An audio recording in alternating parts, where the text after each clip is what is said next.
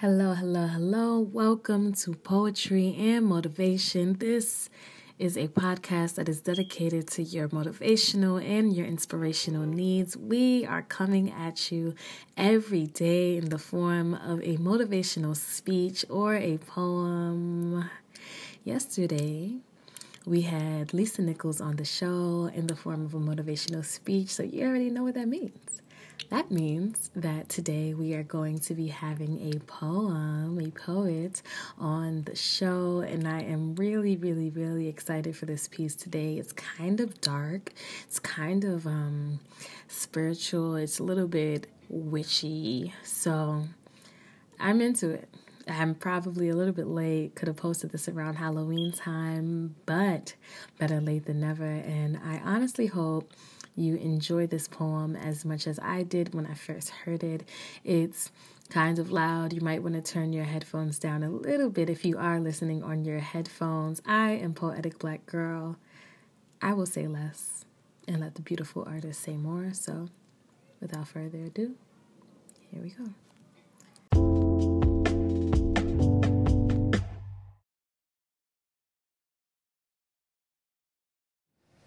It is the 10th time this year that my mental health has deferred me from cleaning my room, which is strange because it is only March, which is strange because it is not even hurricane season yet. All the same, my mother tells my family members that my room has been hit by Hurricane Julissa and the older men of my family, who swear that old plus man must equal wise, start to tell me stories about hurricanes that carry the names of women and how they always do the most damage. And they probably expect us to take the hit because our fathers were farmers that only raised scapegoats. But my mother has replayed the history to me a thousand times over. She, she starts with my great grandmother, who could cook up a spell better than she could cook up a meal, who you went to when you wanted your palm read, who you went to when you wanted your husband dead, the women that the children in the neighborhood whispered stories about because women like her were burned at the stake centuries ago. Then she speaks of my grandmother, who was brought up in a time where child marriages were as regular as rain and never lived a day until her husband died. Once, a man came to her doorstep trying to take her hand for marriage, and she drew a line in the sand with her machete and dared him to cross it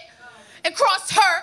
You see, they called her a witch, called any woman that made it clear she could do it on a man a witch. Which leads us back to my mother, who brought me up in a matriarchy so I would know whose blood I carried beneath my skin. Every Good Friday, cracking eggs to see the future and cracking eggs to make us breakfast. And she turned on the heat on her own stove, and she turned the key in her own lock, and she held me like a back brace so I would stand tall and look over all that she'd secured for me. So, Maybe the women of my family are witches, brujas, obeah women using our powers to escape from the wicked. Maybe the women of my family are magicians, always having a trick or a knife up our sleeves, ready to strike at any man who thinks he can twist my will by calling me baby, who thinks he can twist my wrist when I don't respond to him calling me baby, and maybe the women of my family are hurricanes. And maybe hurricane is just a name that man gave to Mother Nature's reclamation of herself. All I know is that there must be some kind of magic involved for our blood to have survived this long. And if the trauma is the only thing that survives, at least something of us survives. And if the women of my family can survive this time and time again, then maybe I will survive this tropical depression. Knowing this makes it hard for me not to walk into a room like I have a place there, to claim this ruin that preceded me, like this land is mine, like this body is mine, like my history is something that was supposed to meet me here. And maybe we were the hurricane that you weren't prepared for. The natural disaster that saw that all that man claimed to be his and took it back. And generation after generation, we will take ourselves back again.